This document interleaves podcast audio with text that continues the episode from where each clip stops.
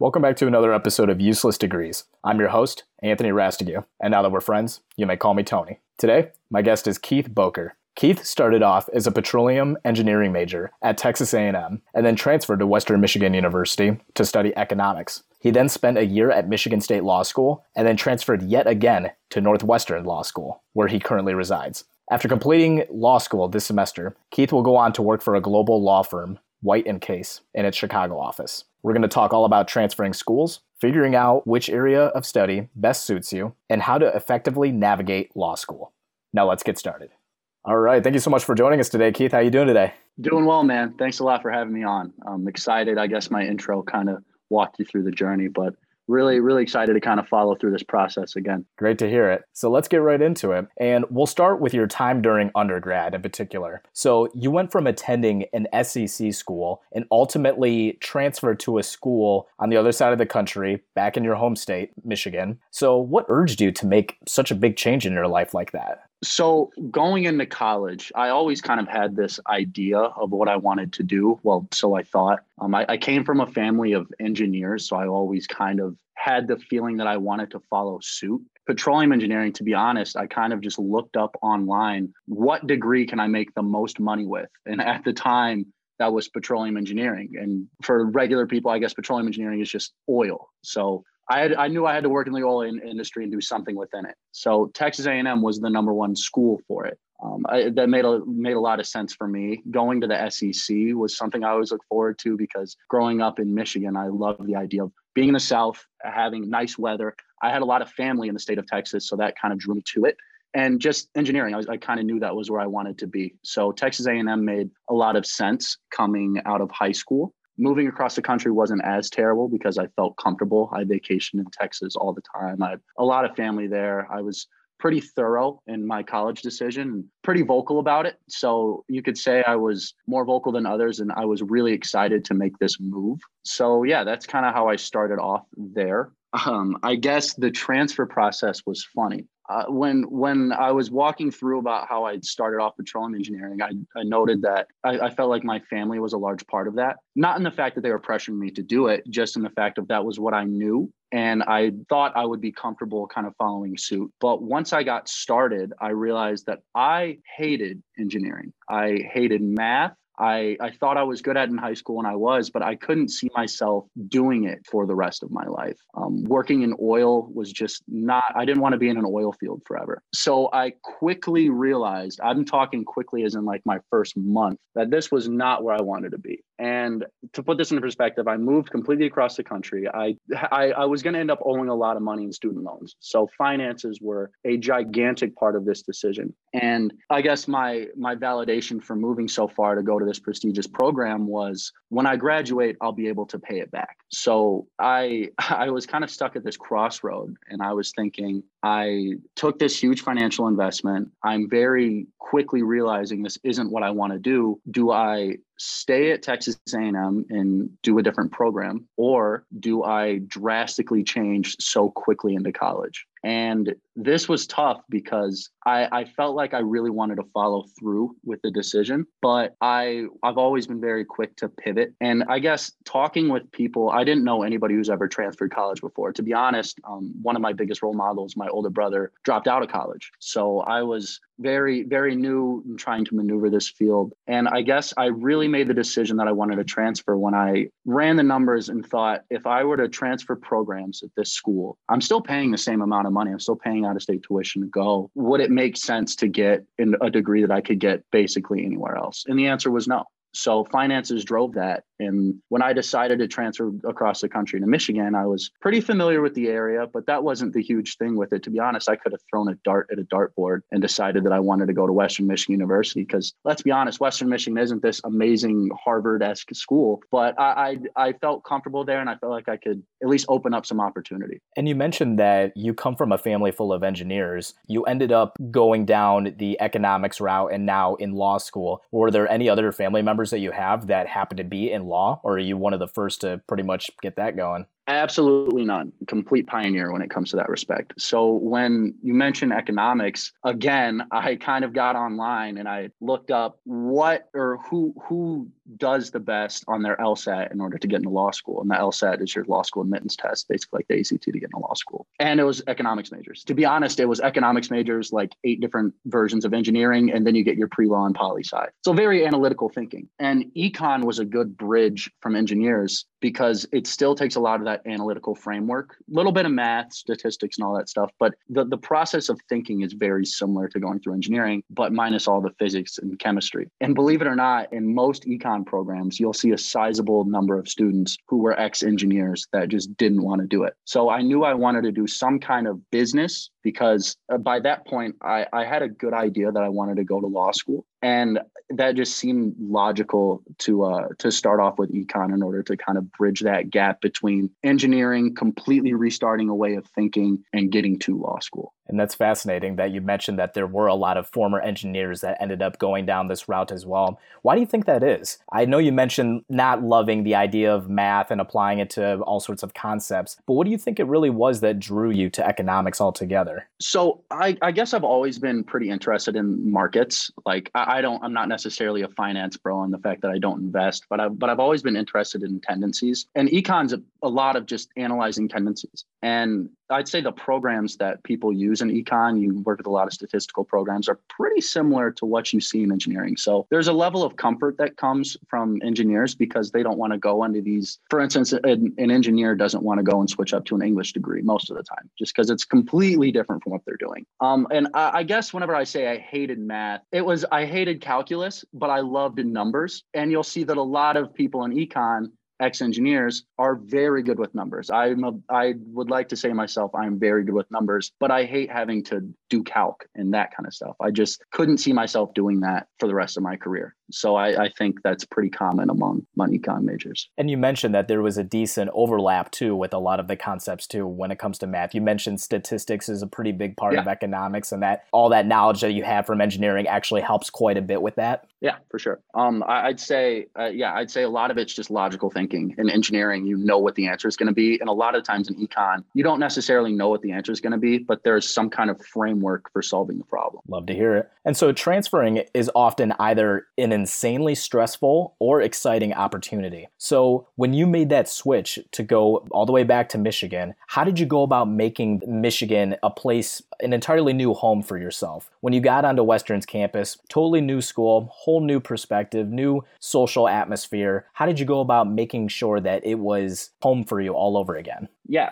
So I don't think I can describe how different the two universities were. Um, Texas A&M is like 50, 60,000 students, Southern school. Western Michigan is one of the snowiest campuses, like 20,000 students, is completely different mindset. So I'd be lying if I say I wasn't totally stressed out when I made this decision because one, I, I kind of had this, this feeling that I was quitting, even though I knew I wasn't, but I, I, I felt like I kind of gave up on this whole Texas A&M thing. So when I was at Western, I'd say I felt super determined to kind of prove myself wrong and and prove that I could succeed at another place. So a big part of me transferring was kind of laying out my goals and what I wanted to do. And school, the the actual academics of it never really, I'd say, challenged me because at Texas A&M, I, I was doing fine grade wise. I just had a good idea that this wasn't one of what I wanted to do. So I laid out pretty pretty strict rules on myself whenever I transferred to Western. I, I said I want to get a specific GPA. For me, I wanted a 4.0 GPA because I've never really gotten that before, but I always felt like it was a lack of work work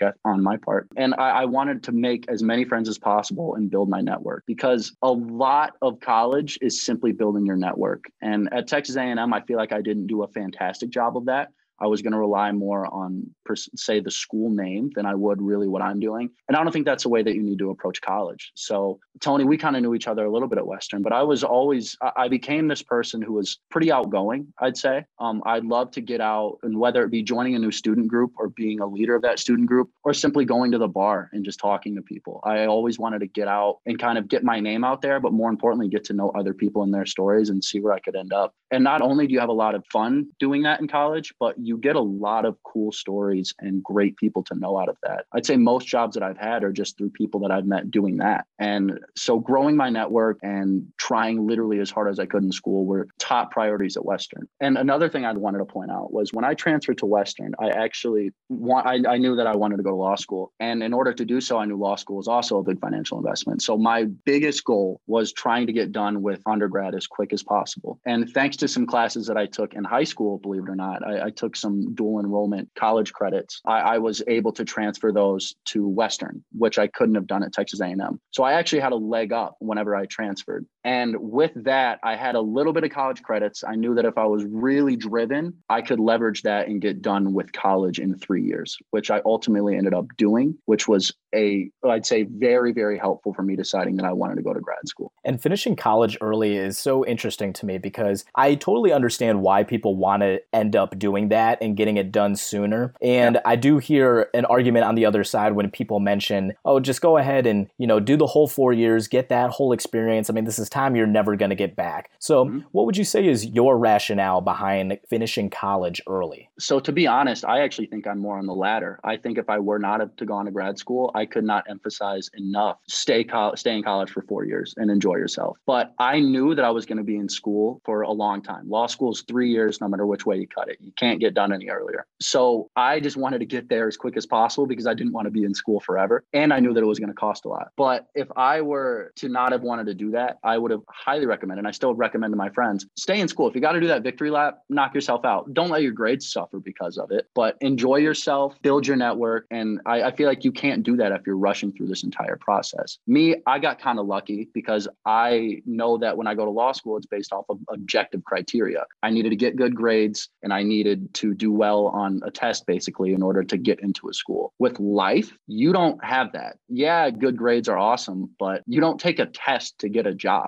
or anything like that straight out of college. So I would definitely recommend honing your skills, however long that may be, and just don't rush the process. And you also mentioned the importance of networking, which I agree too is one of the most important things you could possibly do when you're in college. So yep. talk to me about the contrast between Texas A&M and Western because as you mentioned Texas A&M being a 50,000 plus student population there compared to a much smaller probably half this yeah half the size of Texas A&M were you able to acquire a lot more intimate relationships with people at Western compared to Texas A&M where you were probably just a number just because there were so many people there 100% you hit the nail on the head. I feel like at western with a smaller population i've always kind of thrived on being say a big fish in a small pond. And i never really knew that until i got to western. I had the feeling. But I, I, felt more comfortable at Western, just me personally, because I, I, really felt like I could harness those relationships more. I felt like I had a larger impact. And that's not to knock Texas A&M at all. I mean, they offer so many opportunities in these different student orgs and everything. And you can create your own community within this large 50, 60,000 person network. But at Western, I felt like I could actually see the difference that I was making. I could recognize people, say, when I go out to eat, when I'm walking on campus. And I just, I felt like I enjoyed enjoyed the smaller community more because I felt more of a part of it. And that's nothing to knock Texas A&M.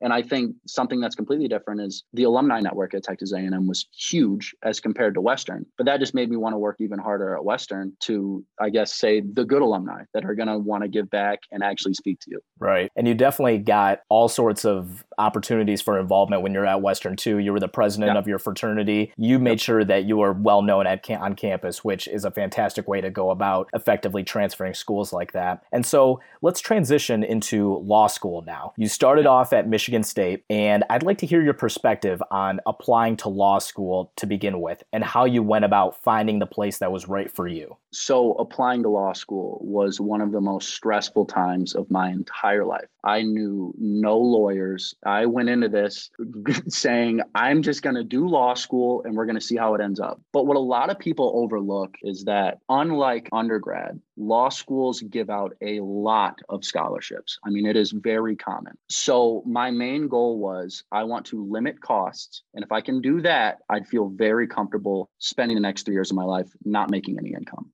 So I I worked my ass off studying for the LSAT. Like I wouldn't talk to anybody for like a month. And I, I, think that was a little excessive, but I was very locked into just putting up the best kind of application that I could. And I knew once I did that, I'd get a good chance at getting a scholarship. And basically at that point, my goal was to go to the best school that I could for the least amount of money. And after this whole process of sending applications, I think I applied to probably 10 law schools. I knew pretty quickly which one I wanted to go to, and that was Michigan State because of the amount of scholarships that I got. Had I gotten into a better school than Michigan State for the same amount of scholarship offer, I would have gone. But I was on a, I ended up receiving a full ride from Michigan State. So it's pretty hard to turn down free college. And I knew that I wanted to go to Michigan State based off of, I, I guess, a, a big part of deciding where you want to go to law school is knowing where you want to work afterwards afterwards. And Michigan State was located in the Midwest, and my goal was to work in Chicago. So working working Chicago means that people in Chicago firms are going to look more locally because that's where their networks are. They're either going to look at the local scores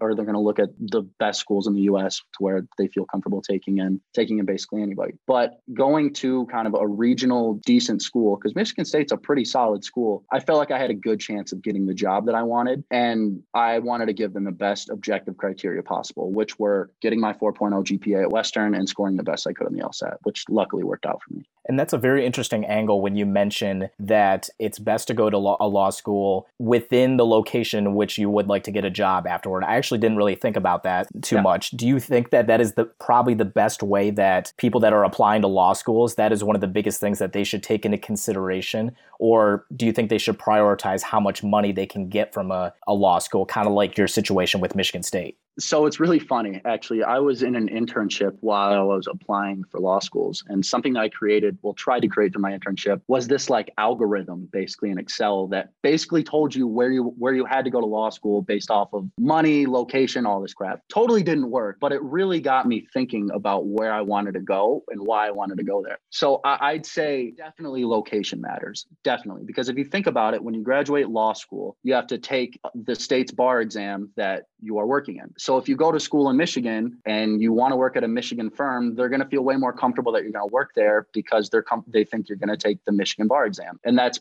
kind of more what you study and focus on whenever you go to a school in Michigan. If I wanted to work in California, it probably makes sense for me to go to school somewhere near California so firms can see the commitment that I have to the state. But another thing is when when you really are kind of hammering out where you want to go and why you want to go there, prestige of the school does matter to some extent. So you just need there, there's so much thoughts that come into this. I'd say more so than undergrad because whenever you go to law school, you need to have a somewhat of a goal in mind in terms of where you want to be and what you want to do. And if you want to go more, let's say, public interest, and you aren't really in it for the money, then you might want to you might want to go to a school to where you're going to take out a billion dollars in student loan debt. And if you want to try and do this whole corporate high flying stuff, sometimes you need to think about maybe going to the better school and landing that higher paying job in a market to where you probably wouldn't be able to reach if you went to some smaller regional school. Oh yeah, and credibility is huge too. I mean, obviously, someone hears that you went to Harvard Law. Obviously, they make that instant connection that you busted yeah. your ass in a very difficult school. And yeah. the same can be said for a plethora of all other schools. So, what actually what draws you to Chicago in particular since you were so focused on that city? So, I actually want to interrupt. So, you just said that the school is difficult. You said Harvard's difficult. Don't get me wrong. It's difficult,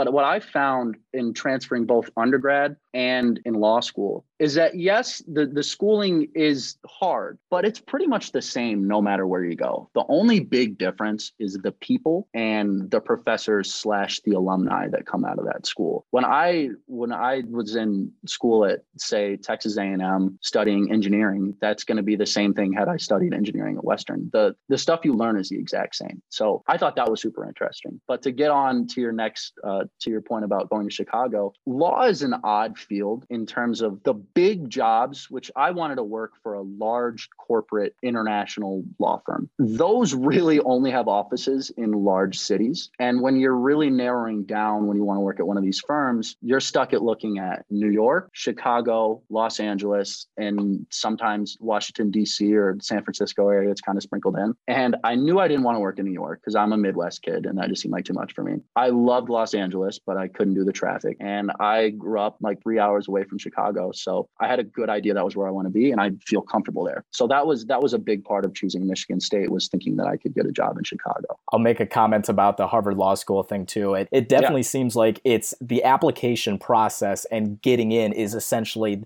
half the battle, if anything. And you're right, the alumni are what make it more distinguishable than any other school, it seems. It's super funny. I, I could do a complete other podcast on how kind of I view college as a whole because now uh, to kind of fast forward now at Northwestern, I feel like as soon as I got Northwestern, my career was basically set. And it, it's it's unreal because now all my coworkers are from Harvard. And I don't feel like I got any smarter transferring whatsoever. It was just such an odd feeling to, to be a part of this network. So you definitely think that you made the right choice when you transferred out of Michigan State and to Northwestern? So to get in the process of transferring, the whole process of transferring from Michigan State, I want to point out, I absolutely love Michigan State. I still do. I made friends there in my first year that are going to last a lifetime. And law school, it's a very unique transfer process. And for me, it's funny because I feel like my law school transfer experience was the exact inverse of my undergrad transferring experience. In undergrad, I went in and I was at the top school and then I went to a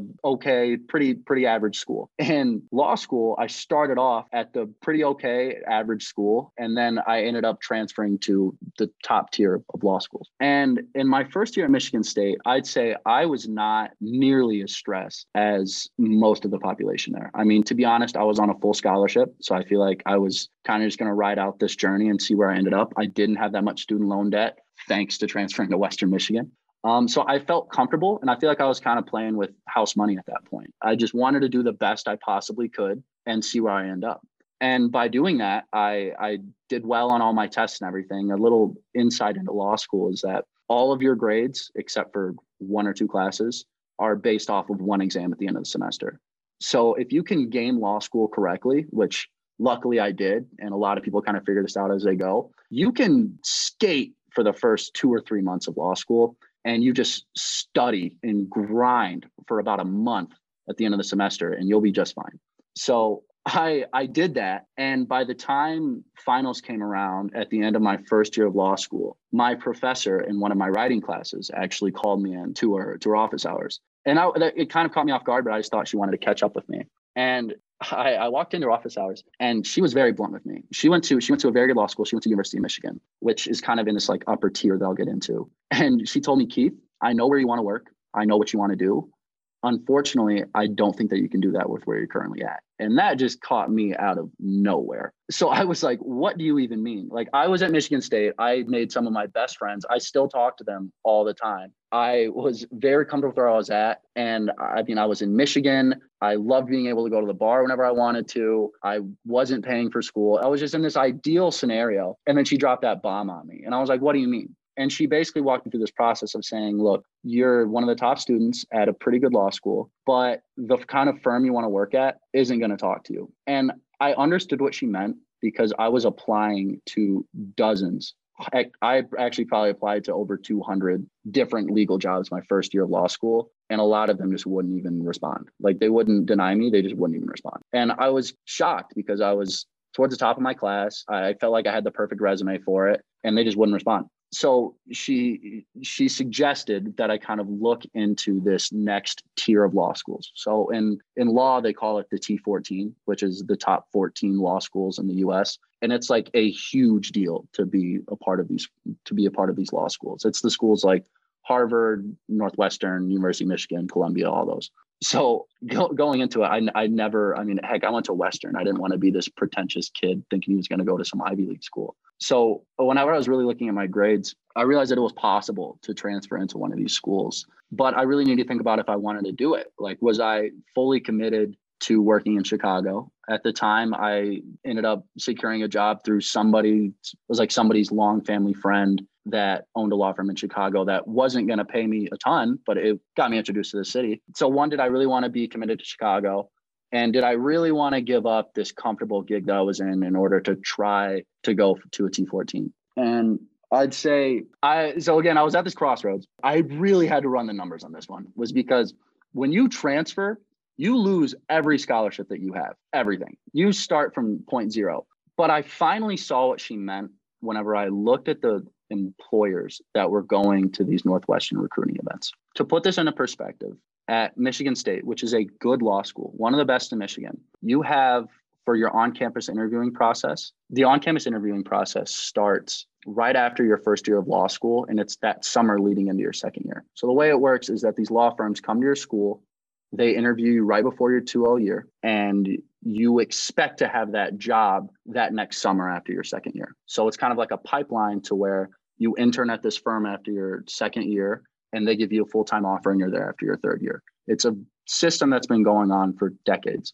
And at Michigan State, they had say 30 law firms there. All of them respectable firms, but none of them were these global powerhouses that I was attracted to. To put this into perspective, Northwestern had 400, maybe 500 international law firms that were all paying nearly double what the schools at Michigan State were. So that just that shocked me. It didn't feel real, but that was just when I realized how how different going to one of these T14 schools is than going to a different one. But that also helped me realize that I had a lot of decisions to make and I had a lot of money on the line if I wanted to go transfer. I essentially had to bet on myself to see if I wanted to go to Northwestern. And I ended up doing it. And it was one of the most stressful decisions I've ever made in my entire life. Luckily, whenever I ended up transferring, it worked out for me and I couldn't be happier with where I'm at today. And that's amazing that it ended up working out and you made such a great decision because I can imagine how intense that must have been at first. Like, very yeah. intimidating, going from a pretty well established law school, but taking it a step further and going to an even better one. So, that is amazing that it, it, it's been working out for you. And so, law students seem to go into law school with a plan and an area of law that they intend to explore. You mentioned that you wanted to work for a global, well established law firm. So, yeah. what made you decide on that specific type as opposed to all sorts of other areas of law that people could get into corporate, yeah. criminal, mergers and acquisitions, all sorts of stuff like that? Yeah. So I, I kind of had this idea, and a, a lot of people are this way. They say they want to get into mergers and acquisitions, but they don't really know what it means.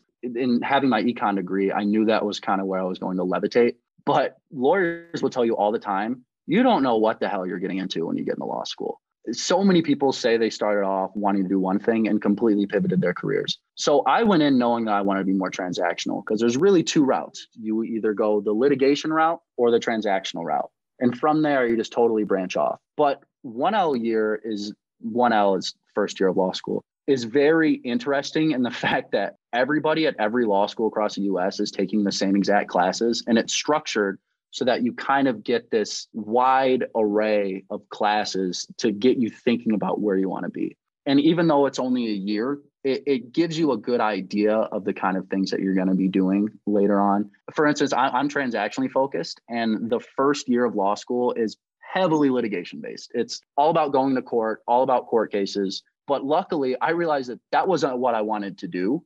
I never was the argumentative type. I didn't want to go to court. So, kind of by process of elimination, I validated the fact that I went to law school to be transactionally focused. But man, that, that could have completely changed. I'm not going to lie, I, have had fun writing appellate briefs. I like working on pro bono cases for, say, I did one for an immigration client. It's fun, but I I kind of knew where I wanted to be, and that's unique. But it, it's very interesting. I've seen a lot of friends that completely pivoted their careers. Say they wanted to start off in litigation and now they're working at a big law transactional private equity firm and vice versa. It's it's crazy to see where people end up and it's super common. It's not looked down upon at all in the profession. If anything it's encouraged. Oh i bet it's common too because you look at growing up watching movies where lawyers play a major part in it and it's essentially the same thing. It's a lot of court yeah. cases and a lot of you know criminal related law and I'm glad that it does take your first year of law school to really kind of find yourself and really get a, a feel for where you want to end up. That's great that they can encompass so much and so many different areas of law altogether, just so you can end up finding where you fit best within those next two years and then get the job that you really wanted. Yeah. I'd actually take it a step further and say that even after one L year, I don't I don't think you know where you want to be, but you know where you don't want to be, which is sometimes more helpful. And growing up, you watch all these really, really interesting shows like SVU or some random law show, and you think that going to being a lawyer is going to court all the time, but you'd be shocked how little lawyers go to court. Um, you really have to specialize in it in order to do it. And for instance, what I do, I'm going to call myself a lawyer because I am, but I don't think I will ever have to read a case or ever have to go to court in my entire life. I'll just be working in boardrooms and basically doing glorified investment banking. Super funny. Which sounds exactly like what you want to get into. So that's great yeah. that it works out for you. Mm-hmm. And so, what is some advice that you would love to give people that have yet to decide what area of law they want to get into? What should they evaluate within themselves before choosing their path? I'd say if you have the opportunity to do anything related to law, that even if you don't think you'll be interested in it, do it there is so many different ways you can go with this degree. I mean when you when you hear about say ceos or politicians or anybody it seems like a lot of people have a law degree and there that just kind of shows how different you can you can take this path. So you should treat that the same with being a lawyer. I mean you could easily want to work in immigration. You could want to work with some kind of civil torts litigation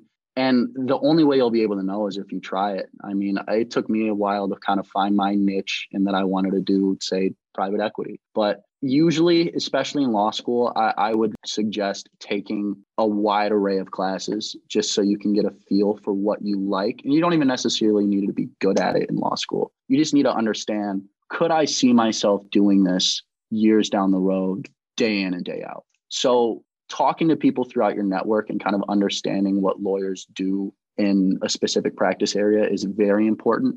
I mean, I talked to anybody I could find, which was tough because I didn't know any lawyers growing up. So I'd talk to professors and just anybody I could meet through on LinkedIn and just kind of see what their day to day was like and understanding whether it was something I could see myself doing. Not whether I wanted to do it, but whether I could see myself doing it or not. And you make a very, very great point where it's almost kind of better to learn what you don't want to get into so that you know totally. eventually what you want to get into. I mean, that's probably some of the best advice that I've gotten from a variety of guests that I've had on this show. I mean, it's just it's yeah. phenomenal because it's like learning from mistakes. You can you can fuck up, and, but I mean, the beauty of that is learning from that. I actually think that that is so essential to being a lawyer in general because yes, you learn what you want to do by knowing what you don't want to do. But a big part of being a lawyer is just seeing where there's a problem. And most of the time, you're not going to know how to solve it. But as long as you know that you don't know how to solve it, you can find somebody who can. And that's is such an essential part of being an attorney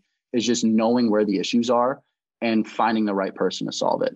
Look, I'm a smart guy, but I am very good at knowing when I don't know something, which is often and finding the right person is such such a key skill that you'll need as you navigate this legal profession. 100% and so to close out the episode what is some advice that you have for people that are considering transferring the way you did whether that could be undergrad or law school or in your case even both? So what should be determined prior to making a decision that involves transferring colleges? Be comfortable that's the biggest thing you you aren't going to succeed if you aren't comfortable with where you're at and that that took a long time for me to kind of figure out but i'd say I, I never saw myself transferring. I, I didn't go into law school thinking about it. I didn't go into undergrad thinking about it. You kind of think that whenever you make this decision to go to college or go to law school, that's where you're going to be. But be very flexible. I mean, law school is funny because there's a lot of people who go to law school planning on transferring to say a better school for the same reasons that I kind of laid out earlier. But I don't think that's a great way to approach it unless you really, really, really are confident that you can get in because you'll just let yourself down. So if you are thinking about transferring, be honest with yourself. I mean, both times that I made the decision to transfer, I specifically remember both days. I turned my phone off, had a couple beers, and just went out and thought all day, thinking, is this really what I want to do? So being honest with yourself, being flexible, and just being able to pivot. Think, think about who you are as a person. All right, and a final bonus question to close out the episode: What do you personally yeah. think is the most useless college degree? Whew, I feel bad because I feel like I know people in all kinds of realms. I listened to one of your podcasts and I thought dance was a pretty funny one, so I'm just going to go ahead and, and say that one.